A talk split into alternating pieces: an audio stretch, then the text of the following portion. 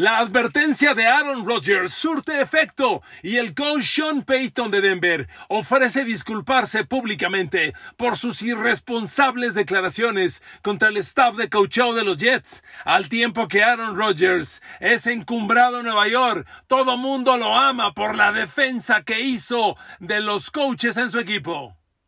En los Pats, inesperada competencia en el coreback. Bailey Zappi tiene espectacular arranque de pretemporada y algunos se preguntan si Mac Jones verdaderamente es el coreback titular de los Pats para la jornada 1. En Dallas parece que Jerry Jones no está dispuesto a renegociar el contrato del guard Zach Martin. Le dice, mientras no vengas a entrenar, no discuto nada.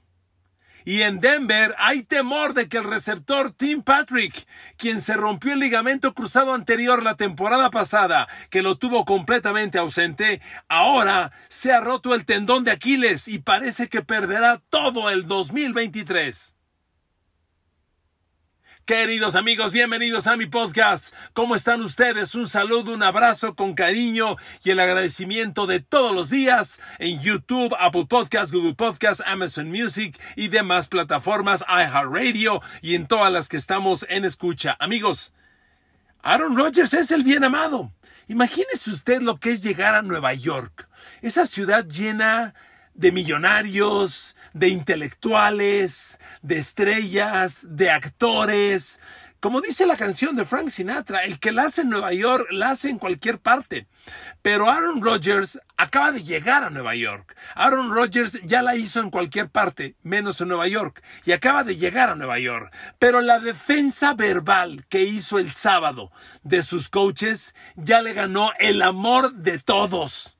Quien no lo sepa, el coach Sean Payton que ha tomado Denver para tratar de rescatar un poco de la imagen de su quarterback Russell Wilson tras la desastrosa temporada del año pasado, el coach Sean Payton dijo que en Denver el año pasado se dio uno de los peores trabajos de cocheo en la historia que los resultados malos del equipo no son culpa de Russell Wilson, sino del gerente general, el dueño y de todos los que provocaron que ocurriera eso, que además Denver tuvo una de las peores líneas ofensivas. Vaya, Sean Payton deshizo a los Broncos del 2022, liderados por Nathaniel Hackett que hoy es el coordinador ofensivo de Aaron Rodgers en los Jets y que ha sido el coach de Aaron Rodgers los últimos años. Aaron Rodgers en su defensa el sábado dijo, más le vale a Sean Payton que mantenga el nombre de mis coaches fuera de su boca. Y esa declaración hizo mucho ruido y Sean Payton ya admitió su error. Miren, yo no puedo creer que un coach adulto, maduro, campeón de Super Bowl como Sean Payton pueda cometer este error. Fue un error terrible, de forma y de fondo. Las formas en las que se exhibió, muy mal. Y el fondo de lo que dijo, peor. De coach a coach no se pueden hacer pedazos de esa forma. Entonces Sean Payton ya salió y dijo, híjole, perdón. Por un momento pensé que todavía, era comentarista de televisión en Fox. Se me olvidó que ya traigo la cachucha del equipo. Y miren, pues no le doy más vueltas. Amigos, la defensa que hizo Aaron Rodgers de su equipo y de su coach le ha ganado el cariño y admiración de todos. En este momento en Nueva York, y mire que Nueva York es la ciudad en donde se vive todo y se habla de todo al máximo nivel, hoy en Nueva York todo mundo está hablando de Aaron Rodgers, de lo bien que se vio, de lo valiente que fue, de poner la cara por todo su equipo y todo el mundo lo adoran. Mire, si en los Jets de Nueva York en los últimos tres meses han ocurrido las cosas más positivas que tenían décadas sin ocurrir, esta es la última y tal vez la mejor de todas. Nueva York trae un equipazo. Trae un quarterback campeón de Super Bowl por primera vez en mucho tiempo. Los Jets aspiran a Super Bowl y por si esto fuera poco, Aaron Rodgers es hoy el héroe de Nueva York. ¡Qué bárbaro! cómo dan vuelta las cosas. Y Sean Payton anda como los avestruces, metiendo la cabeza en la tierra. Mal, muy mal. Bueno, y me adelanto con Denver. Y por si esto fuera poco, en la práctica de ayer, todo apunta a que el receptor abierto Tim Patrick, quien se perdió toda la temporada pasada al romperse el ligamento cruzado anterior de la rodilla, ahora en la práctica de ayer se rompió el tendón de Aquiles. Esto no está confirmado. Vienen los estudios de resonancia magnética para, para definirlo con claridad, pero todo apunta a que esto va a ocurrir. Y antes de que inicie la temporada, Denver va a perder uno de sus receptores más importantes. Y mire, en el staff de receptores de los Broncos, las grandes figuras son Jerry Judy, Cortland Sutton, por la velocidad y porque fueron selecciones de draft muy altas. Sin embargo, Tim Patrick es el hombre clutch es el hombre seguridad. Cuando Denver tiene un tercero y ocho, buscan a Tim Patrick. Cuando hay que mover las cadenas, buscan a Tim Patrick. Es el receptor de seguridad en Denver. Le urge a los Broncos tenerlo de regreso y perderlo así, uff, va a ser sumamente doloroso. Le repito, no lo dé por hecho. No está confirmado, pero el reporte de ayer del campo de los Denver Broncos es que todo el staff médico y los coaches creen que Tim Patrick se rompió el tendón de Aquiles y si esto es cierto, perderá toda la temporada 2021. ¿Qué está en espera para confirmarse? El estudio de resonancia magnética que requiere llevarlo a un hospital, sacarlo del entrenamiento. Es un proceso que toma varias horas, que no es tan fácil y normalmente se conoce hasta el día siguiente. Pero todo apunta Denver menos Tim Patrick y con el coach Sean Payton metiendo la cabeza en la tierra como avestruz, mal, muy mal los Broncos el, del viernes a hoy. Tristemente. Y Aaron Rodgers encumbrado, ¿eh? En las nubes. Adorado, querido, bien amado. Y el arranque de los Jets va a llegar más fuerte que nunca. Y ese duelo de la jornada 5 con Aaron Rodgers y los Jets visitando Denver, subrayelo. Partido de no perderse. Ahora me voy con los Pats. A ver, amigos, ¿quién es el quarterback titular en Nueva Inglaterra? Mac Jones, ¿no? ¿Sí? ¿Están seguros? Mire, yo le quiero decir dos cosas, arrancando con el análisis de los Pats, le quiero decir dos cosas. Aquí sí voy a lo que no acostumbro. Voy al yo creo, ¿ok? Pero yo cambio el yo creo por el me la, tengo la sensación. ¿Ok? Esta sección se llama Tengo la sensación. Los Pats, ahí le va. Dos, tengo la sensación de que desde el año pasado el coreback que mejor ve Bill Belichick es Bailey Zappi, no Mac Jones. Esa fue la uno. La dos. Tengo la sensación de que la presión de Bailey Zappi en el campo de entrenamiento le va a pesar a Mac Jones y Bailey Zappi le podría dar la vuelta. Y conociendo a Bill Belichick, ningún jugador, llámese como se llame, tiene su lugar garantizado. Si alguno es moneda de cambio segura en algún momento, lo van a hacer trueque. Y Mac Jones, que se cuide. Ahora déjeme darle este reporte. Esto fue del fin de semana, no de ayer lunes, del fin de semana. En la práctica del sábado, Max Bailey Zappi tuvo tres pases de touchdown. No uno, ni dos, tres. Como le he dicho siempre, titulares entrenan con titulares, suplentes con suplentes. Mac Jones es el titular. Mac Jones tuvo un entrenamiento bueno, respetable, pero Bailey Zappi conectó con Jalen Hurd, un receptor abierto que acaban de firmar como agente libre. Mira, Jalen Hurd yo lo recuerdo, lo reclutó hace tres años San Francisco. No estoy preciso si fue segunda o tercera de draft, fue muy alto en el draft, viene de los Osos de Baylor, es un gran receptor, pero dos años seguidos en San Francisco se rompió la rodilla, el ligamento cruzado, tendón de Aquiles, perdió dos temporadas completas y nunca dio el ancho. Está intentando su último regreso Jalen Hurd y quien le abrió la puerta fueron los Pats. Y bueno, pues Bailey Zappi conectó un bombazo espectacular que todo mundo dijo fue la jugada del entrenamiento touchdown de casi 50 yardas a la esquina con Jalen Hurd. Luego, Bailey Zappi conecta con Trent Nixon, un receptor agente libre que lleva dos años, otro de touchdown. Y Tyquan Thornton, el receptor que el año pasado fue segunda de draft de Baylor, que es un receptor velocista que tiene un año crítico porque tiene que despuntar. Y yo le dije el viernes que hablé de los Pats, le dije, a ver, Tyquan Thornton lleva dos días de entrenamiento y no ha capturado un solo pase. Bueno, entre sábado y domingo, Tyquan Thornton capturó dos de Bailey Zappi, uno para touchdown, y así Bailey Zappi, con tres envíos de touchdown, es la figura del momento en los entrenamientos de los Pats. Y miren amigos, cuidado, eh, cuidado. Yo honestamente veo a Bailey Zappi ganando confianza desde el año pasado, que entró como agente libre, perdón, que entró como, como suplente inesperado al campo de juego. Bailey Zappi fue quinta, sexta de draft el año pasado. No es agente libre. Pero entró como suplente cuando se lesionó Mac Jones ante Green Bay y dio un partidazo. Estuvo a punto de ganarle a Aaron Rodgers en Green Bay, un juego que se fue a tiempo extra. Y luego ganó dos partidos. Bailey Zappi generó una expectativa hace mucho tiempo no vista. Regresó Mac Jones y se quedó Mac Jones, aunque no convenció. Hoy Bailey Zappi arranca muy bien en los entrenamientos, ¿eh? Ahí le dejo el tema. Nada más le encargo este tema que no lo olvide. Me late que Bailey Zappi le puede dar la vuelta a Mac Jones. Más de los Pats. Resulta que los novatos están teniendo un gran campamento de pretemporada.